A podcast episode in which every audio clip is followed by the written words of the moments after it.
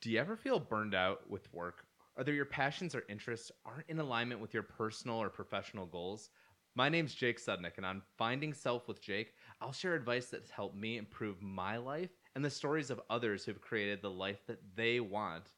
In doing so, my goal is to help you live a life that aligns with the things that you want. Megan, how are you doing today? I'm good. How are you doing, Jake? I am so excited to have you on the show finally. Oh my goodness. Okay, so for for you listening, Megan Anderson, my lovely girlfriend, is on the show, and I've been trying to get her on for a little bit, probably since I started. I would say when I, well, we we actually met and started dating what early January. Yes. Okay. and she has been such an absolute like number one super fan. Like she sends me people to be on the show. Uh, some of the other guests that I've had on her because of Megan. And and guess what? She is just as cool, if not like cooler than them. Don't tell them they're if they're listening, Oh, Colleen. I'm so sorry. I mean, and I didn't mean that in any way. Uh, but Aaron, it's not about you. You're very But- sweet to say that. Uh. I don't know about that, but She's very pretty. Um, anyway, the point of all of this being, Megan is an awesome and accomplished person, and I've been super excited to actually talk to you because I feel like some questions that I've had for you I've actually saved because I wanted to get them recorded live so I could hear it for the first time. oh my On god. so a little quick intro about Megan. Uh, I, I guess I always like to let people introduce myself, but the like quick synopsis. I guess everybody always wants to know, like, okay, you introduce yourself and like, this is what I do for work. So Megan, you've been at Playhouse Square for is it ten years now? uh, eight. Eight years. Yeah, so, so, it's been a long time. almost a decade working at- downtown at Playhouse Square, and then also with U.S. Quidditch, correct? Yes. For also about a decade. yes. Okay, so that's big stuff. Now, outside of those two things, it's easy to identify yourself with work. Who are you outside of your work? Oh my gosh. See that okay, so that kind of segues into like a really big realization that I had. And I don't know if you meant for uh this road for me to go down in conversation. Uh but when the pandemic hit and you know like I was furloughed from my job, uh you know really got to sit with myself and my thoughts a lot. And in that I realized that work was the thing I did outside of work. Work was the thing you did outside yeah, of work. Okay. Yeah. So it was like a big revelation of like, whoa, I do not have a healthy work life balance here and I need to work on that. So it's with it being something I realized and kind of Yeah. Put some like better boundaries on you know work life balance. Uh, you know like my newer hobbies that i've kind of uh, you know tried to get into at least i've gotten into baking a little bit more. Uh-huh. uh, it's not great but uh, you know things are happening there. It's edible. That's the most important part. Perfect. um, i attempt puzzles every once in a while um and then i don't know i i find it very important to make time to hang with friends too that's always a yeah. big priority for me so i think more of that as best as possible with you know my current work schedule um is something that i like to make happen too Awesome. And I, I think that that's something that is really admirable to me. Is is socialite the right word? Somebody who's very very social. What does that actually mean? I don't know if that's the right word or not. Is that like a derogatory term? i don't know i mean extrovert's a good word I, we'll use extrovert Yeah. instead. But I think that your extroverted tendencies are incredible because that's something that would you say you've maintained pretty well even when you were working a lot? I yeah, I tried to do it all when I worked a lot. Uh, Okay. So it was one of those things where it's like, all right, well, all right, at eight a.m. I'm going to this thing, and then I have book club at like twelve. But then after that, I'm getting lunch with this person. But then I've got you know a concert that I'm going to that evening with people. So like it was just like constant go go go go go, cramming things all in a day or two Yeah. in those days I didn't have work. So now it's like a little more spread out. It's more of a healthier balance. So I'm not just constant go, go, go and just draining myself. So you basically lived in your schedule. Correct. Oh, yeah. It was, yeah. so let's take it back a little bit because for a point of reference of what that meant for you because one of the things i've talked a lot about is burnout with work and it seems like you've had a Mhm. little bit of a similar journey on this whole process. So when you were like peak at you know doing what you were doing beforehand Mhm. what did a day look like for you or what did a week look like for you like when you said busy like what, put that in perspective for people because i think that that can mean so many different things depending on who you are Yeah, so I mean, you know, my job at Playhouse Square um, has always been uh, events related. And so sometimes, you know, that may mean working, you know, from 8 or 9 a.m. until 10, 11 o'clock at night. And that's a normal thing in the week every once in a while. Mhm. Um, my work with US Quidditch is kind of outside of normal work hours. So, you know, that means, you know, meetings at nine o'clock at night because we're all in different time zones, or, Yeah. you know, I'm working until like 10, 11 o'clock at night on projects that have to get done because I couldn't get to it during the day. yeah yeah Um, and then, you know, I, I was part of a lot of things in the community too. So, you know, sometimes there'd be a meeting for, you know, like the Greater Cleveland STEM Foundation. I was on the board for them. And so, you know, Sunday mornings would be a board meeting that I would have to, you know, take three hours of my day to kind of put towards. Uh, or, you were know, those things you wanted so like those extracurriculars were those just things you enjoyed doing or were they in like relation to your career you know, uh, it's it's a mix of stuff. Yeah. it's some stuff where I I would pursue like those extra things um, you know, because I wanted to, or they were things that I kind of stumbled into, you know, like, Yeah. ah, you know, like I knew someone and they needed help. So, you know, of course I'm going to jump in and, and help that person, you know, plan their gala that they're doing. So, got it got uh, it so it, it's a lot of uh, me, me, I think I would say it's a little bit of me not knowing how to say no as Okay. well for a long period of time. okay So it, between that and never actually pausing and thinking about work life balance, that was never a thing. Yeah. Um, yeah, it it all all built up.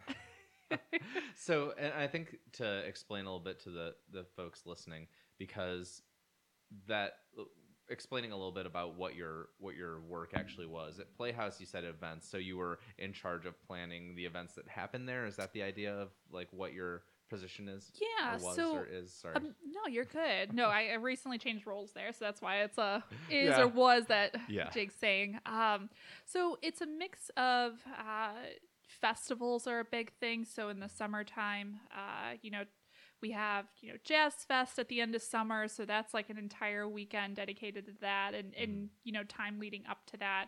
Uh, American Dance Festival is another one. Borderlight Fest.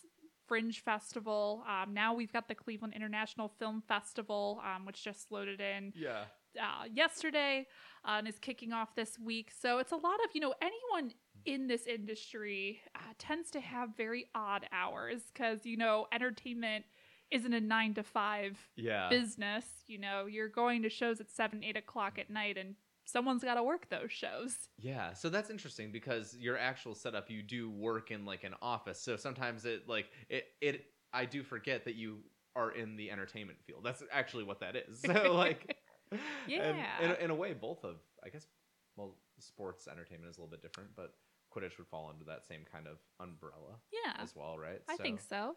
So with the event planning, that can be super time consuming, weird hours, lots of just irregularness to that life in general. Hmm and now the other side of it. Okay, so some people are hearing Quidditch, and for the first time, like me, I was blown away that this was a real thing. I was so baffled. I'm like, oh my god, you mean like the things where people fly around in brooms in Harry Potter? We don't talk about Harry Potter. Um, it's like Bruno. We, We don't, don't- talk about him. we don't talk about Harry Potter in Quidditch anymore. No, no. so anyway, what to to the to the person completely new to this? What is that? What is Quidditch, and what do you do there? Yeah, so Quidditch, uh, the best way I can describe it is like a mix of rugby, dodgeball, and flag football. Mhm. Um, in the way that it's played, uh, we have a collegiate division, we have a adult club division as well. Uh, we have over 100 teams across the country. So, U.S. Quidditch is the national governing body in the United States, um, but there's over 30 national governing bodies around the world Okay. um, that supervise the sport. So, yeah, but uh, the sport was started here in the United States at Middlebury College back in, oh goodness, 2005, I believe. So it's still a fairly new sport. Wow. And you were pretty early on in the joining up with the, this group. Yeah, yeah. I joined in uh, 2012. Hmm. Um, well, now see, now I'm second guessing whether it started in 2005. I don't quite remember, but it, it not too far off uh, Give from or everything. take a year or two, it was right around there. Yeah, but so you know, my role with the league it, it's it's evolved over the years. So like I started as uh, you know a volunteer position. Uh, I was the assistant to the uh, commissioner and uh, co-founder of the sport, Alex Benepe, Yeah. um, for a number of years. Um, and then from there, I got into the events area, um, helping with like hospitality management, which kind of meant all the ticketing and guest services and all the people kind of stuff. And then from there, I took uh, a different role with the league, helping with membership, some marketing projects within the league, and then additionally other programs too that we're working on developing. Okay. So you've been all over, and essentially, with it for a long time, you've done, I'd be in a lot of different roles in the same organization. Now, what I wanted to kind of get to out of all of this is, so what I was trying to get to is basically you've had this kind of crazy, really consuming thing that has been a passion for you, but it's taken a lot of time, it's taken a lot of energy. How do you deal with the burnout portion of your life? Yeah, uh, you know, it's it's been different things over the years, to be quite honest. Um, you know, pre-pandemic, I really didn't deal with it. I would kind of work, work, work, work, work until I was so overly burned out and would need kind of like a recharge day or two and then go do it all over again. Um, you know, nowadays though, I I try as best as possible to uh, avoid hitting that point of burnout. Mhm. Um, and for me, you know, it's me knowing that, hey, uh, make sure you eat today. That's Okay. that's a very important thing. I I am someone who I will work, work, work, work, work, and it'll be seven o'clock at night and be like, oh fuck, I didn't eat. like, and then like the whole all day went by. yeah, and then it all catches up, and then then, then I'm like, man, that's why I'm in a, like a slightly crabby mood right now. like 'cause I Yeah, have yeah. nothing fueling me right now. Um, or you know, I you try to look at my schedule in advance and know, okay, uh, this is going to be an extremely busy time period for me. So you know, when there are moments for me to get you know maybe an extra hour of sleep in, or you know just kind of manage my time expectation with friends and, and you as well too during periods of time to be like hey you know what? I'm kind of out of commission during these dates. I'm happy to do something after before or you know if we try to do something during it's going to be on a very limited basis. Yeah, yeah. Did you feel when, you know, pre-pandemic, did you notice that you were getting burned out or was it something that you didn't really recognize until you were like left alone with your cuz I feel like a lot of people I've talked to have had this change of the way they thought when they were forced to, you know, dis distance themselves from their career or when a lot of people thought like maybe this isn't going to be what I do anymore because they were, you know, sent home. So, did you feel beforehand that you were experiencing that, or was it somewhere in between or after? I I don't know. It's it's something that like I definitely experienced it, but I never took the time to really face it, Okay. if that makes sense. And, and now I I try to make sure that I'm anticipating it okay. in a sense and, and just being more mindful of how I'm taking care of myself. Whereas in in the past, I did a trash job of taking care of myself Okay. um, and would just kind of go, go, go, go, go, and not stop. when you finally had to stop, did it make you realize what you had been doing? Oh, 100%. 100%. Yes. I was like, what the fuck am I doing? Also, I don't know if we're supposed to swear on this podcast. But yeah, it's fine. It's not Great. I, I Kids, turn your ears off. I'll put the explicit tag on just for your episode, Oh, and nobody cool. else says. Ooh. uh, Be like, why is the one with his girlfriend explicit? what are they doing? oh my god, that's so funny. So, That's so that's interesting. So it was kind of that having that force stopped that made you realize, okay, I've got to change the way I'm living because it just wasn't really Mhm. sustainable to keep going in that direction. A hundred percent, yes. And I just wasn't happy either. Like I, Yeah. I was realizing, like, yeah, I was doing all of this stuff, but then, like, why? Like, it was like, affecting my mental health. And you know, as someone who, like, I do have depression, um, you know, and was on medication for it for a period of time. You know, did do counseling for a, a number of years. Mhm. Um, you know, and I'm at a point where, you know, I am not on any of those things right now. Um, but it, it's because everything, at least I'm fortunate enough to be able to manage it all a little bit Yeah. better. Um, whereas back then, I it, it was extremely hard to, and I really think like the way I was just living my life was just fueling and contributing to already like not great like mental health states that I was in. So like it was just Yeah. like feeding it like 10 times more. You know, of course, you know, still have those days where I I, you know, don't have energy and you know, depression like kind of gets the best of me, but Yeah. it's at least that is happening with me having a better taken care of body and mental health. So it's kind of more it's more manageable. So you feel maybe you've like built a little bit better of a base to stand on for the days that you do get hit a little bit more, that you get punched, so that you're not going to crumble. A hundred percent, yes. Because back back then I was crumbling. this is a really personal question. You can decline to answer it if you if you so choose to. How Mhm. did depression manifest for you? What did it look like? Yeah. Well, I mean, to be like very candid, uh, you know, I would have like very intense emotions. Um, you know, would be someone who, uh, you know, thoughts about you know like death and things like were very prevalent things that would kind of cross my mind and be like, oh, you know, like I have this big project that I'm working on, but I'm thinking about dying right now. Like Oh I gosh, just like yeah. it was just like really weird to balance all of that. Um, and you know, in other ways it would manifest. You know, I there would be moments where like I would be extremely tired. yeah. Um, you know, way back in the day, self harm unfortunately was something you know that high school me kind of you know didn't know how else to deal with stuff, and I was like, Sure. well, I gotta. I know some people that are doing this, and that, that- so I, I, I guess I'm gonna do this. Like I don't know, like I don't know what else to do with all these emotions I have, Yeah. and like I, it, it's It just very, overwhelming. yeah, it's very, very overwhelming, and Yeah. It was a very, very long road. I yeah, I, it's it's a difficult thing to deal with, and I've had bouts myself, and I think Mm. that it's common, and I'm happy people are talking about it more because it's one of those things where you don't have to be alone with that. You don't have to um, be ashamed of it. Mhm. It's not something to be a to be because it doesn't mark who you are as a person. It doesn't limit what your abilities are.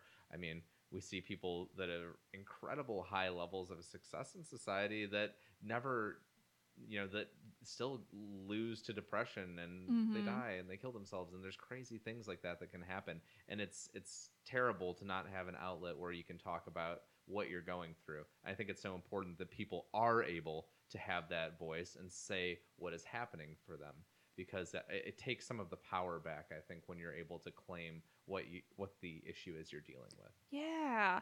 Well, and another thing is, you know, with the stigma that's, you know, unfortunately around it, uh, you know, it's getting a lot better. Um, but you know, I I think you know, you know, people that have like sick days as an example, like sick days don't have to mean you're like physically ill. Like Yeah. that can actually be like you're mentally just not well, You and that's okay to take to Yeah. use that. Yeah, like you know, I will say like I I still find myself pausing, you know, like you know when you request like a day off, like and you're using a sick day to be like, who, oh, like is is you know is my boss gonna be okay if I say like I I just need a mental health day, like you know is that Yeah. sufficient? Like you find yourself questioning, and it's so odd and such a weird stigma that you have to be like like that inner dialogue at least for me is still there of like okay no like i don't need to question or justify to my boss you know why i'm taking this sick day for mental health day like i should just be like hey you know like mental health day i need it like i'm taking it Sure. and leave it at that and, And it- not overthink it and if that's part of your job which you know for a lot of people that that have that is like the ability to take some time it I- don't know if it comes with stipulations or if it should, right? That- Right, that, oh, okay, like oh, you can take it if it matches what our criteria is of you not being able to come in today. Like Right. there's something about that. So, what is what's your opinion on what I guess you'd call like the big hustle cul- culture mentality that's you know everywhere now, right? The grind until you make it type thing. I mean, there's I've got opinions on it, but I'm curious what your thought is on hustle culture. Yeah. What's what's odd is I have like a dry erase, like really cute board on my desk that says hustle on it. I, I mainly got it for the board because it was really cute. But sorry, uh, that's a side conversation. Um, but I, I don't know. You know, I think it's different for everyone. sure. You know, like I, I don't think it's really fair for me to like have a blanket statement of like, here's my opinion on hustle culture, right? Because I think everyone's different.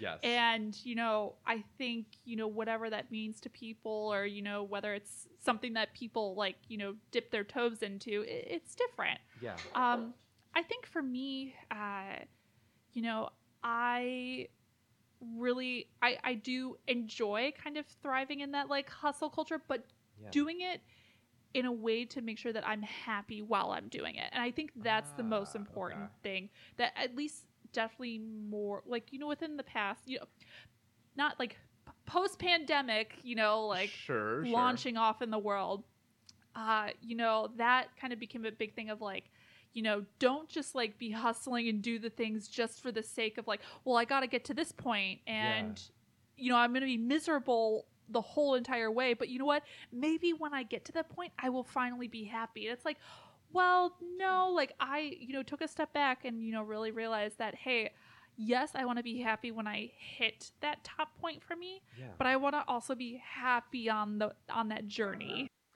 I think that's so important that people forget sometimes that there is the importance of like living your life along the way. I Mhm. was super guilty of that personally in just like being so focused on what my goal was and I had this like massive plan that I was going to retire at 35 and I was going to do all these things and I had all these like really big benchmarks but they were all based about around stopping my work or like Mhm. not having to work to be able to make it optional if I had to work or not. Sure.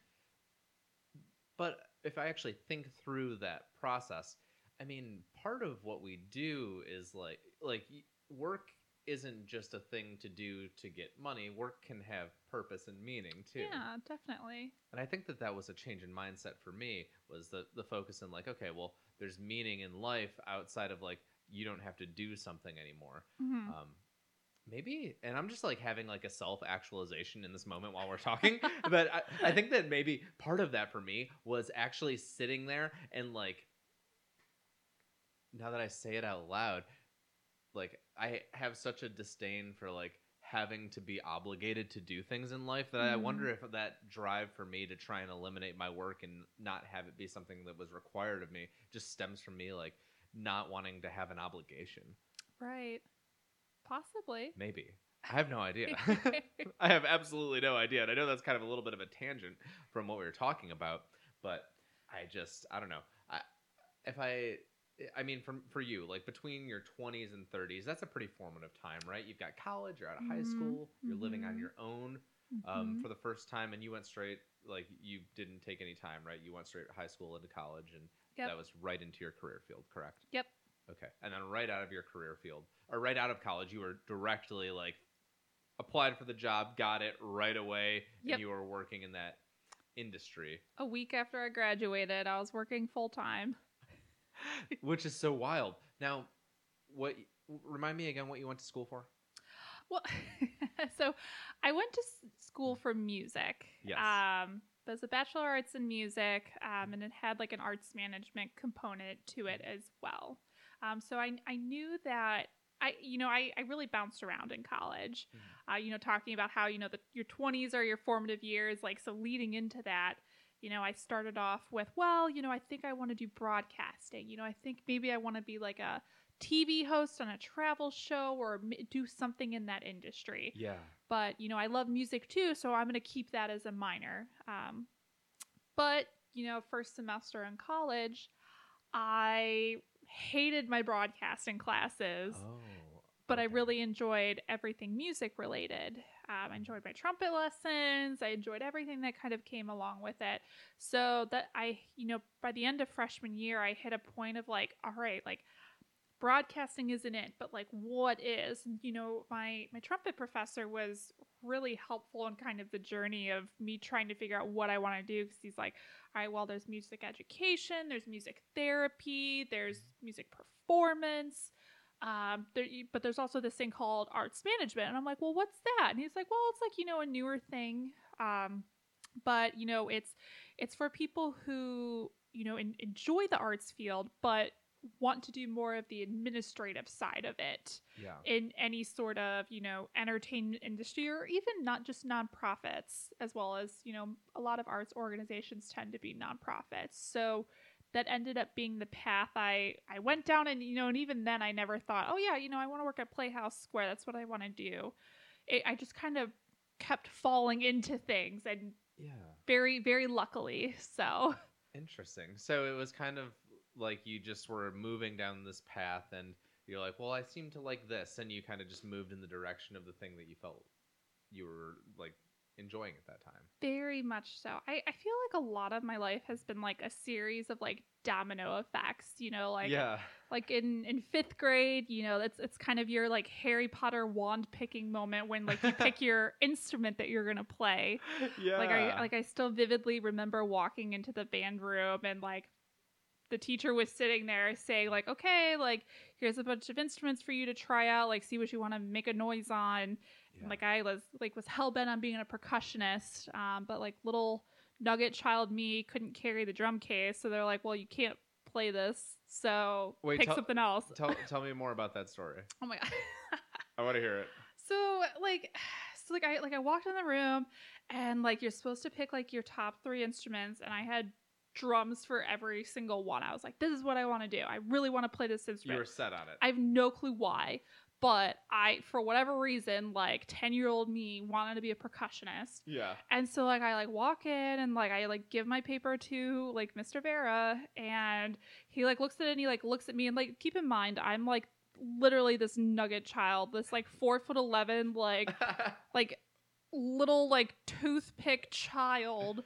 like who like no muscle met like nothing like and so he like looks at me and he's like all right anderson like if you can carry this drum case all the way down to the principal's office and back you can play drums he's like because you're gonna have to carry this on and off the bus every single week for school yeah. and I'm like, okay, okay, yeah, I'm gonna try. Get down there. I failed miserably because this Oh, kid named Joe Latona had to ki- like I so ingrained in my memory. Joe. Freaking Joe Latona We're calling out Joe on this show. had to carry the drum case back for me. I remember like he like set it down for me, he leaves, and then like Mr. Vera looks at me, he's like, Well, I guess you're not playing drums. So I'm like, ah, like, ah. But I will say, you know, in the moment as devastating as that was, like ending up in trumpet was this whole domino effect of like amazing things like i made a lot of really great friends because of that and some of whom are like are still like my good friends to this day Yeah. and got a whole friend group from it. Um, you know, it ended up cat- like helping me to you know get into marching band, which was something I really enjoyed and Ah, got to make a lot of additional friends from. I you know ended up studying it in college and you know being you know being able to have that music minor meeting my trumpet professor him kind of coaching me through like different career options Oh, fell okay. into like the path that I went down. It- it's just like it's just all these like weird little domino things that like that one simple choice Yeah. that didn't seem like a big choice at the time like really added up to what have been some kind of like big important moments in my life. like your life could look vastly different if there's like an alternate universe somewhere where little Megan was able to get the strength to carry that drum Yeah. set. Who the hell knows what happened? Oh, hundred. Like genuinely, I really think like my life would have been very different had I been a percussionist. Like it would have, you know, potentially been different friends. it could have potentially been like a different career path. Like sure, sure. it's it's very interesting like how that one little thing in 5th grade like launched all these different different things. Wow. So that's a deep dive. That's really into Yeah. like the start of this whole process for you. And uh, did you know relatively early on? Did you feel like you had an idea of what it was you wanted to do with your life, like career wise? No. And, and you know what? I, I still don't. Good. That, that just leads okay. right into my question. Okay. so tell me about that. Yeah. So, you know, like I found, I, I think like any human, like I, I don't know too many who like are confidently like, yes, I'm going to be blah, blah, blah. And like, and they say that when they're five and by the time they're 35, you're like, well, damn, you're doing the damn thing. All right. 30 Yeah. years of dreaming come true. Um, but you know, like as a kid, I was like, ah, you know, I want to be a paleontologist. I love dinosaurs. I want to do that Right. or you know watched project runway and i was like i'm going to be a fashion designer even though i not artistic whatsoever but eight year old me thought i was. Um or you know i thought you know later on thought i was going to be a television host on a travel show. Sure, sure. or you know like there was just like this whole slew of stuff. And you know there was a period of time in my 20s where like i felt like i i was on like a confident path of like what i wanted to do. I was like you know what? Yes like i want to be like president ceo of playhouse square one day i think Yeah. like i that's what i want to do like vision is set on it like that's that's what's gonna happen Sure, sure. but you know, like even like once the pandemic hit, like you know, and really kind of sitting with thoughts, um, and you know, just how things have like shifted now, it I don't know what my dream is, and that's okay. Like I and I've learned to be comfortable with the unknown because sometimes like I, I feel like everyone always wants answers. Like you, you always want to know. Like Sure, sure. uh, and you know, there's so many things that I think we as humans do to make sure we have answers for everything yeah. that's going on. Yeah, you know, whether it I, for for all sorts of reasons and, and and questions. So it's it's something that I I think it's okay sometimes with your career to be like, well, you know, am I am I happy? Yeah. You know, do I am I checking off all like my basic needs? Yeah Yeah. well then okay just see where life takes you because uh, again you know eh, I, I just think to my journey and every everything that has happened to me has has hasn't had like this deep long plan to it right you know like with quidditch you know i was just like you know what i'm gonna volunteer for this thing you know it seems like a fun thing to do and here i am 10 years later So you literally got into that yeah to let everyone know, got into that on a whim of I'm gonna check this out Yeah. and volunteer and I liked it so I stayed. Yeah, a hundred percent. And you know what? I, it's it's so lovely to you know just chase after what makes you happy Yeah. and just see where the universe takes you. Because sometimes those things that you chase, like as like a small happy thing that you do for yourself, like can turn into a career. Yeah. Do you do you feel like you're pretty good at knowing the things that you don't like quickly? Um, I'm getting better at it. Okay. you know, I I'm always someone who I will always try something at least once. Okay. Um, you know, I I think that is an important thing because you know how how can you know you don't like something if you don't try it? Um, I mean, granted, I feel like there are certain things that you're that can be a very for certain like mm, no, like not 100% hardcore, like not feeling it, but Sure. you know, I think there's some things that you just don't know until you give it a shot. yeah. And yeah. so I usually just kind of lead with that sort of mindset of, you know, can't knock it till you try it. Okay. So what would you say for the type of person that's maybe in a career or field that they're not really thrilled with? They're not loving what they do, but they've always had some yeah, wh- whether they have an idea or not, but they're not loving what where they're at right now. What do you what do you do for that? Like what does that type of person have to do to work out of that? Yeah, you know, I I think it's, you know, taking moments to just try different things and see what kind of sticks. And when I say try different things, you know, uh, of course, you know, I, I, I know that a lot of people aren't just going to like leap away from their job and be like, you know what, I'm to, I'm to go try this thing on a whim. You know, Sure. maybe it's moments where you do informational interviews with people who, you know, have jobs that seem interesting. You know, people love talking about themselves. I mean, listen to me, I'm talking about myself, and I'm having I'm having a great time over here. um, you know, so like yeah. and I, I think people underestimate the power of an informational interview you know just like reaching out emailing calling someone uh, reaching out on linkedin and being like hey you know what i i'm looking at switching careers you know or you know just entertaining doing something in the field i would love to just have 30 minutes on zoom or you know a coffee chat just to learn what it is that you do. And and more often than not people are going to be like you know what? You just need 30 minutes of my time? Great done. And you know what? You never know what kind of doors Yeah. that opens. Another thing that i think people really underestimate are you know taking on like a volunteer opportunity or even like temporary or you know part-time type positions.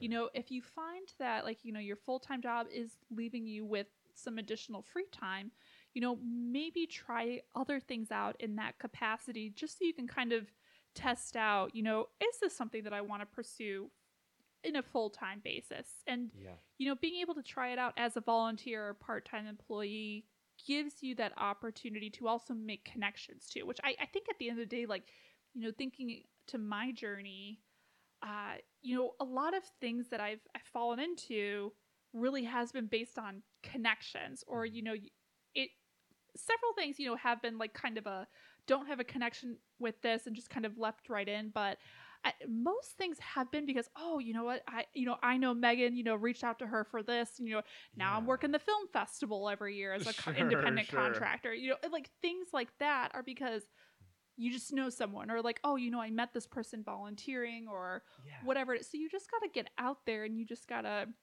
try stuff because if if you continue just to do what you do and just like grumble about your job and be like, "Oh, you know, I wish I could do something else," but but you don't do anything to change what you're doing, you're going to get the same results over and over Sure. and over again. No, that that makes sense. A hundred percent.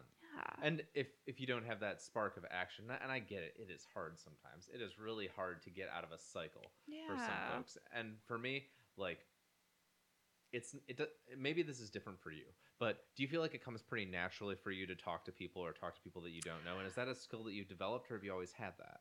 It, yeah. So that it, it does come pretty naturally to me. Yeah. Um, I, what's weird is sometimes I feel more comfortable talking to a stranger than like people that I already have like a rapport with because I feel like it, it, there's something so fascinating going in like cold to someone that you're like, all right, I don't know anything about this person so there's nothing i need to memorize about this person like in the conversation that you know oh like if i you know slip up you know forgetting that oh they have three children or something like that you know then you're like oh like you're stressed out but but you know when it's someone you, you don't have a connection with i i find it easier so you could, you could ask anything Yeah. in the world. You're like, I know Yeah, nothing about this person, so it could be literally anything. it's a blank canvas Yeah. when you're meeting a stranger and it's so great but Uh-huh. you know it's it's something that i you know have had to work with you know Yeah. i was actually like I, I don't know i've gone through phases like as a kid i was slightly outgoing but then became very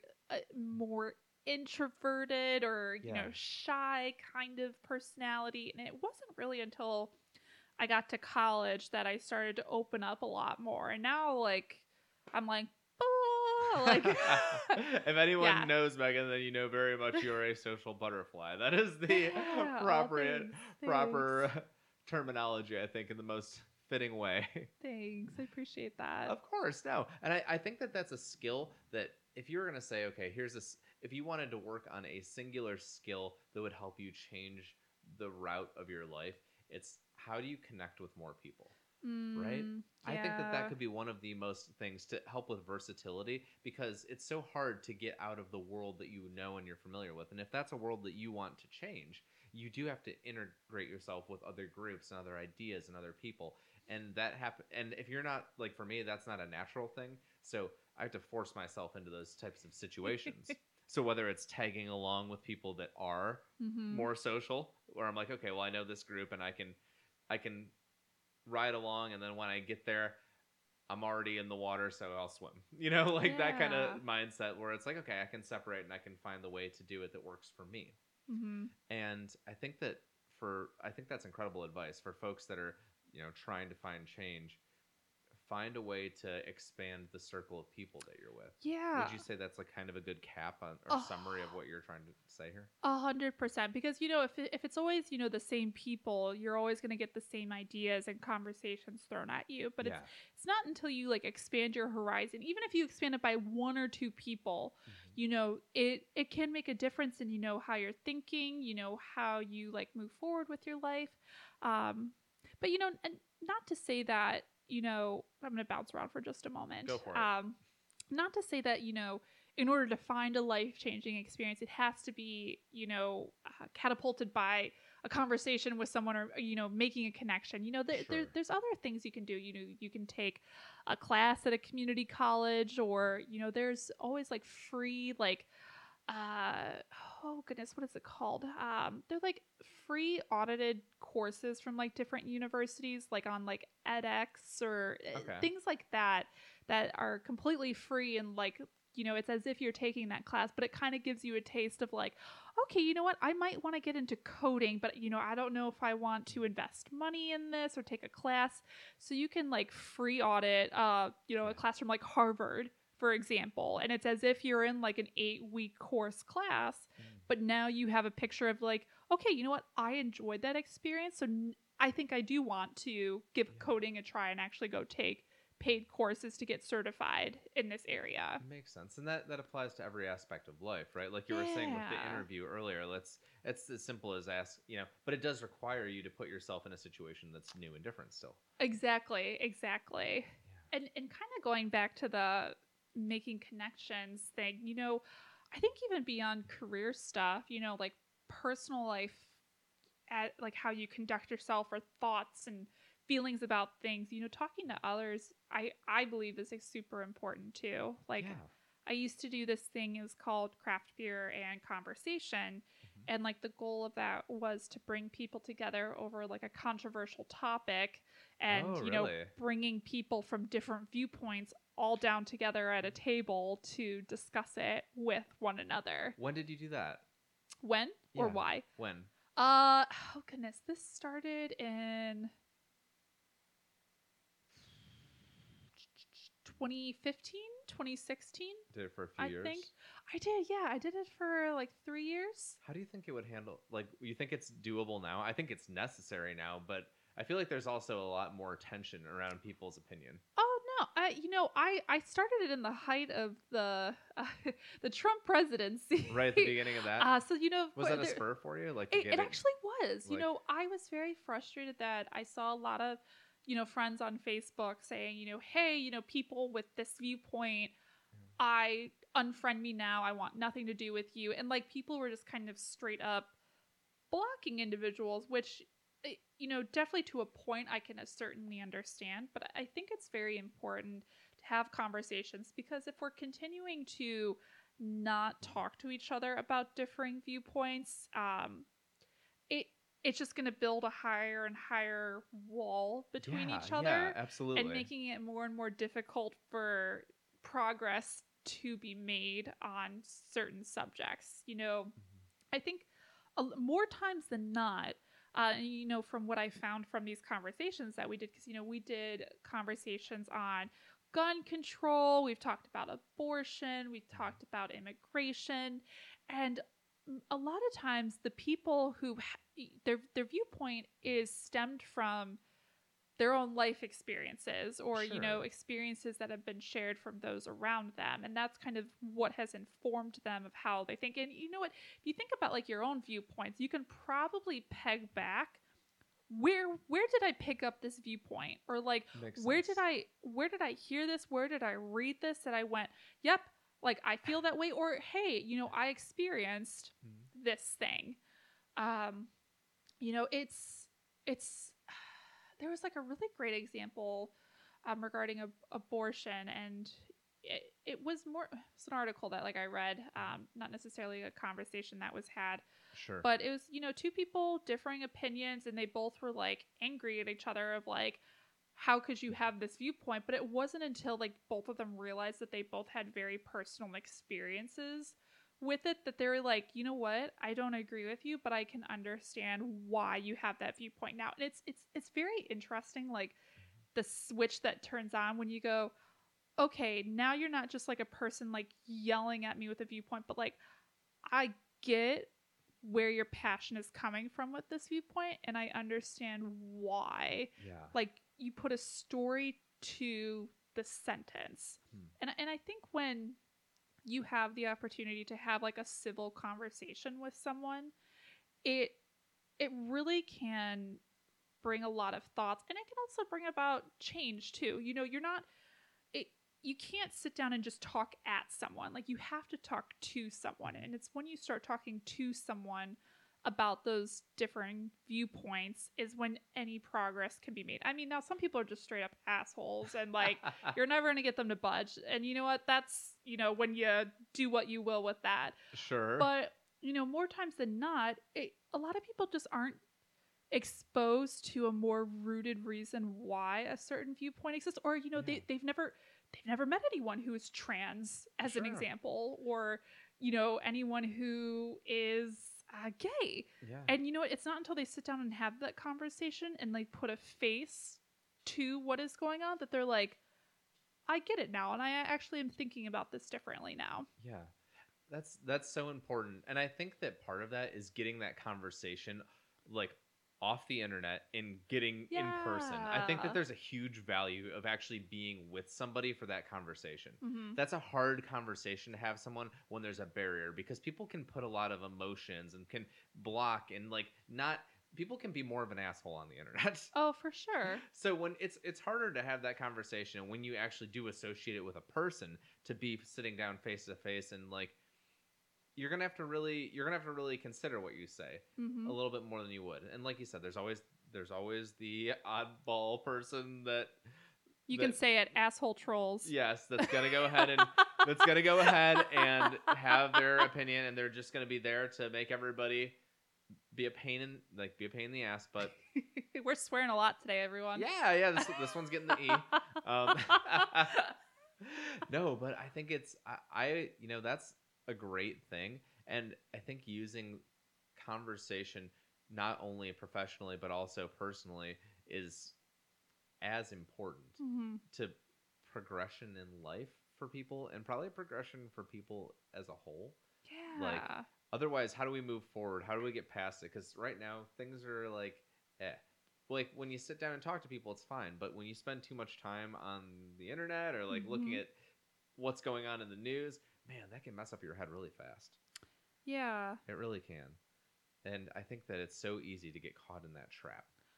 Exactly. now it's about finding the stories beyond kind of what's being presented to you in the news, which is important and could lead to, you know, really co- a really cool journey for Yeah. you as a human. Oh my gosh, yeah. And I, I, I guess so. That was a, a absolute that, a big sidebar, but I, I think it's still an important part of the conversation, no matter what, because Yeah. like I don't know, why else are we here? You know, why else do we sit down and have conversations like this for people to listen to? like, right, exactly. there's got to be something to take from it, and I think the thing to take from it is, you know, it doesn't. It's not just trying to convince somebody your point, but it's also being open to theirs, right? It's both ways. The the conversation goes two ways, and it has to in order to work. Exactly. I mean, there's so many times my perspectives changed in my life that I can think of that have been like, okay, I didn't understand what this was. And then after meeting someone or talking to more people, I felt a lot better about, you know, well, I felt a little bit bad for the way I had been, but I also felt better that it's like, okay, well, I did make some progress here. I feel like I understand the world a little bit better, Mhm. would be the best way to put it for me. Most definitely. So, have in I'm just this is a again sidebar conversation. when you had the the the like uh craft beer meeting thing, Yes. I can forget the name. Um, Craft beer and conversation. that should be easy enough, right? craft beer and conversation. When you had that, did you ever have any like meetings that got heated, Ooh. or was it pretty civil? trying to think back. I mean, definitely the one on gun control was fascinating because, like, literally someone rolled in straight from a gun show Okay, yeah, there, uh, and and there were definitely individuals who strongly opposed, uh, you know, a, a lot of you know lack of um, rules around gun safety and things. Sure, Uh, sure. So it was a very like that was a very like contradicting Mm. moment and conversation uh, and viewpoint brought to the table. Yeah, yeah. Um, I'm trying to think what else. I think it's I think one of the reasons why conflict like that happens a lot of times is because when you're on an, the opposing when you're thinking of the opposing side, you've already kind of come up with their arguments for them sometimes Mhm. before you hear out what the person has to say. Mhm. Well, and I think also sometimes it's hard to have a constructive conversation because if it's a conversation you don't know you're going to have and it's Mhm. sprung on you, you go into def- defense mode Sure. in how you're speaking and going about things. I mean, I know I'm guilty of it constantly. Yeah. um, and you know trying to be better about it uh, but you know it's it's when you know that environment was created and you're like okay i know i'm going in i'm talking about immigration you know there, there's someone kind of walking around the room just to kind of make sure everything is saying civil you know i'm being reminded of you know how to have a civil conversation at the start of the meeting you know asking clarifying questions in a kind way making eye contact not raising your voice. Um, we had this t- lovely tagline that um, you know my friend ian came up with. He was like raise your glass not your voice uh, for the meetings. Um, yeah, yeah. but it's it's it's when you know what you're entering into you're able to have a much more level-headed conversation more times than not so i mean to be to, to answer your question of you know did things ever get heated i mean sure there were disagreements but nothing was ever yelling nothing was ever like to the point where people like stormed off or were angry it's Yeah. it's because everyone knew what they were getting themselves into and were ready to have a constructive conversation and, and also to have a listening ear. Yeah, that's okay. So uh, you having conduct guidelines before they started probably helped set the expectation a little bit more of what would be happening, as opposed to like, here's some beer and shots and let's fucking let it go. Right, right. Which, is, which is so funny because some people were like, yeah. you want to have beer with like uh, Uh, like yeah. conversation on like immigration and i'm like yes because we all can be adults here yeah, and have a civil it- conversation. exactly oh my gosh, so cool. Um, so question about something that you'd mentioned earlier, and yeah this is taking us back a little bit here, but you had said that you didn't find yourself particularly artistic. Um, yeah you mentioned that, but you work in the arts field. yes How how does that how does that relate for you when you're working around people? I mean, do you feel like you have any artistic ability, or are you talking specifically about a specific set? Uh, definitely talking about drawing. Drawing, okay, there. I will give you some lovely stick figures. okay, okay. Um, but I mean, like, it, artis- artistic has like a broad term. Like, Yeah. definitely, like, mu- like ha- I having a music background. Yeah. Um, you know, that's an area I feel a lot more comfortable in. Okay. Um, but you know what? There are people that work in the arts field that don't necessarily have an artistic talent, and that's Yeah. okay. You know, I, some people, you know, just want to support that industry, and you know, while mm-hmm. they may not have something artistic to bring to the table, they have something, you know, maybe from like an administrative background that they can bring to the table and Sure. contribute towards the cause. Makes sense. Do you enjoy your role doing what you do? I do. You know, I I'm very lucky to be in a place where like I have coworkers that I trust and have great admiration for. Yeah. Um, you know, it's I, I feel like it not a lot of people, you know, can say that, you know, there's not a single person, you know, in my office environment that I, I don't get along with or, you know, don't enjoy having a conversation with. Yeah. You know, it's it's a really, really great family feeling working there, you know, both for uh, you know, my job at Playhouse Square and then also with my job at US Quidditch, you Have you know. ever been in a job you didn't like? Ooh, a job I didn't like. Uh You know, I have great admiration for people who are in the catering world. I, I had a stint uh, in catering for a, a period of my life. Okay. Yeah, I know. I've got a lot of weird secret jobs. Okay, I don't know uh, I've heard about the in the, catering. background. Got that. I was Yeah. a baker at a cupcake shop for a while. you? Okay. I uh what else have I done? I been in the fast food industry, the chocolate industry. Uh, So a lot of food service. yeah, type lots of things food stuff. and- Yeah, but yeah. man, catering, that's a Mhm. thankless job. It's it it really it really is. It's like you get worked to the bone Yeah. and it is just go go go. You have it, it's just it, not not for me. You know, I did it for maybe less than a year and it you great money. Yeah. Really great money as a college student, but Sure, sure. Yeah.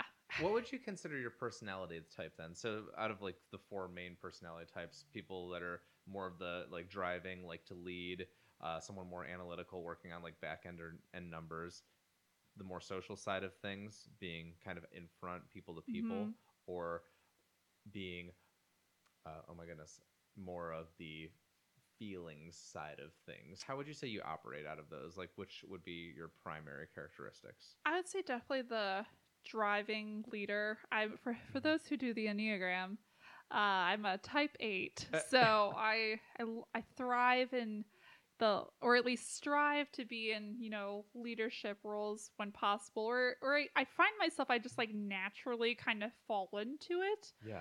Um, whether I intentionally do it or like unintentionally do it, and in those unintentional moments, I like look back and go like, "Oh fuck, how did I get in charge of this?" like, wait, whoa, whoa, whoa, whoa, whoa. Like, when, when, now, why am I leading this meeting now? Or like, wait, how, why, why am I in charge of this event now? Like, what's going on? You like to steer the ship. Yeah, and I just I find more often than not, I just like naturally Mhm. end up kind of in the role. Um, you know, whether it be, you know, in a work environment or even like in a friend environment. You know, sometimes some people will like throw ideas of like, oh my god, like we should all go to this concert together. This looks so fun, like in a group text, and then like it's crickets, and then I'm like, all right, everyone, so okay, here's how much the tickets this, are. this. Like here, here are all the things. Like who wants to go? Let me know by this date. Here's a Google form for everyone to fill out. Like our friend group loves Google Forms. We love them.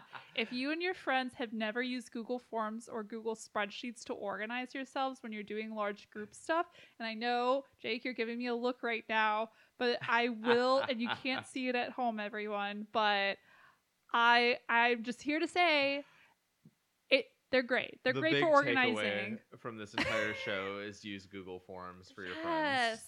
Oh my god.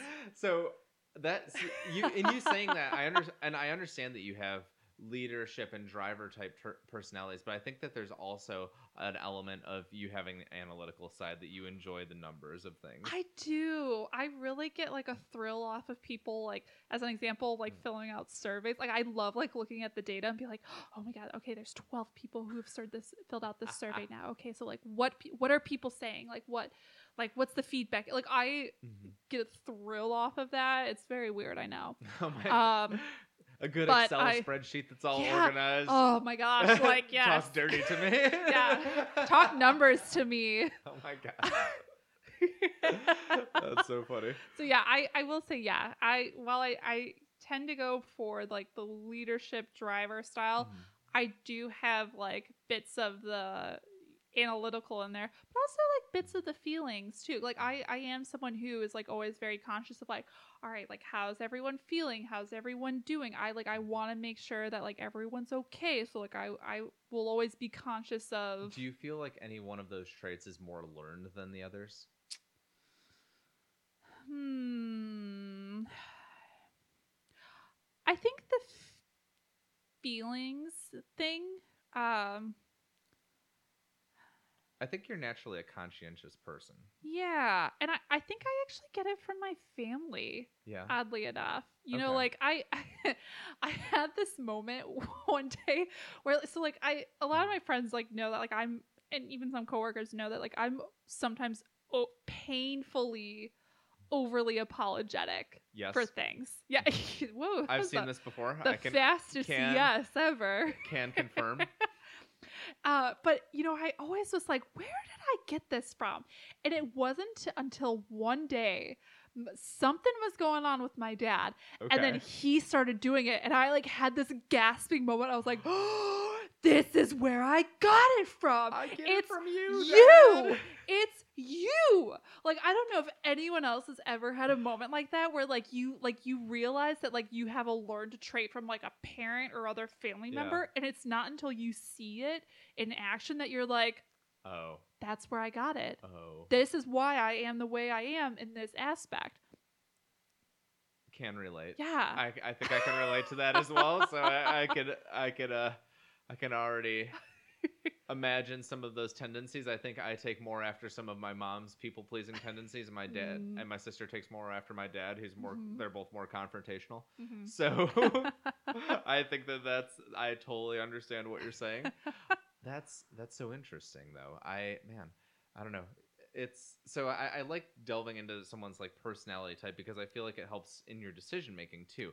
People with more leadership personalities, I think, are typically more action takers. Mhm. People that are very very strong on the feeling side, a lot of times will be overly cautious Mhm. of taking action at the cost of they rather make themselves hurt than deal with hurting somebody else. Mm, And most people, I don't know where I'm making this up. I'm not going to say a number because I can't remember the statistic, but I did I do remember specifically that most people fall into more of a people pleasing category. Mm. They're naturally more followers than leaders. yeah So it is something to be conscientious of if you find yourself always wanting to do something for somebody else and sometimes it's hard to separate for us people pleasers Mhm. Mhm. what we actually want right? And i mean you probably felt that too when you're when you're apologizing. Sometimes you'll do things for others at any cost to yourself like not worry like you've said it yourself that you've put yourself through a lot of stuff by just saying yes yes yes all the time. Yeah. So it's it's an interesting dynamic for sure, and I, I guess knowing what your strengths and weaknesses are are definitely Mhm. important in trying to figure out what path you're taking or how to develop yourself as a person because hmm the moral of my show that I do is what you're doing some will come natural but a lot will take work. And i think that that's something that sometimes we write off is that it, it's going to take work to get there. You know it really is. And and that's tough. A hundred percent. You know, it's it's one of those things where like you look at a lot of people who've kind of like they've made it, yeah but it's you don't really get to see the light shown on the journey that took them Oh, yeah. to you know make it.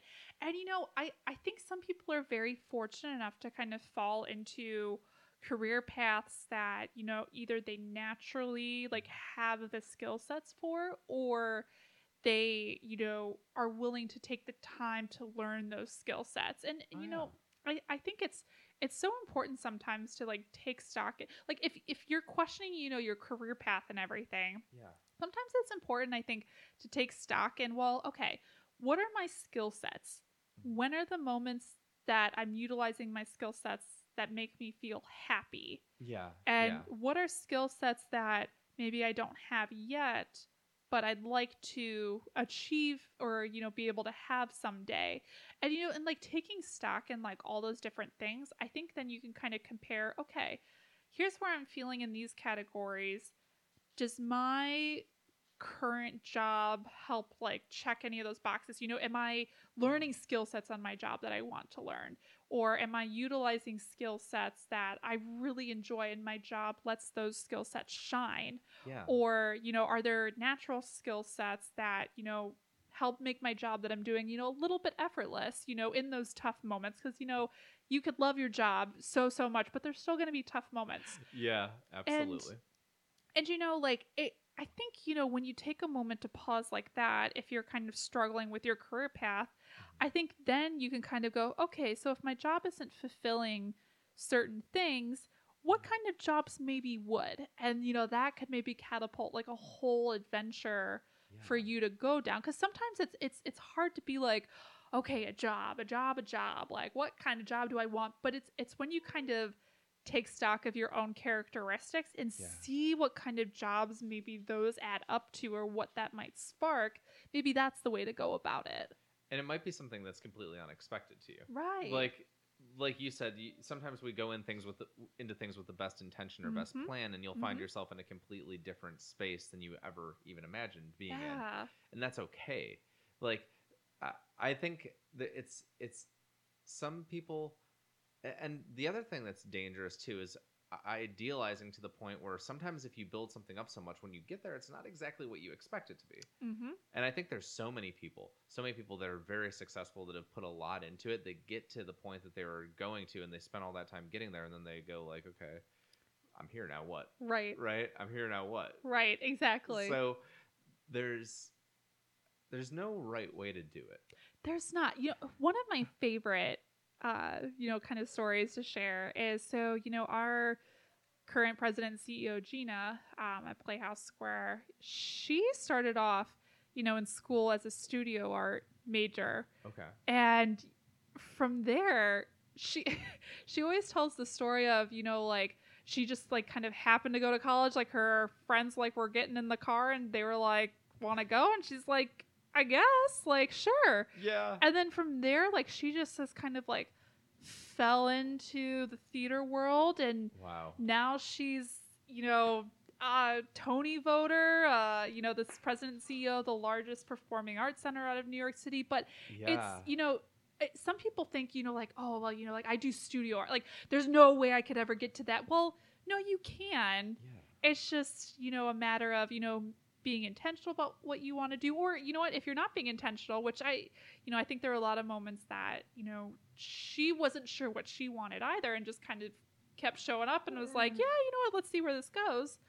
Um you know it kind of leads to a oh this is my career path. Like you know i'm glad i kept showing up and kind of kept with this thing that i stumbled into but you got to be willing to take risks and you know try different things out and Wow. see where it leads you I I 100% agree, and I think that being able to it it takes building some confidence. It takes getting out there and exposing yourself to people, mm-hmm. and getting into you know a different mindset. Sometimes can be tough too, because Mhm. some people struggle with the confidence. You know, there's all different parts of it that can be tr- that can be tricky. Yeah. Getting into that process. Sometimes it's the accessibility of like what you have and what you know Mhm. sometimes it's so hard to do something because you just don't even know what the options are right? Right. Like or you've never had those options in your life or you know it's hard for you to to get there because there's there's financial barriers. There's a million things. Yeah. But there's always a way. It's just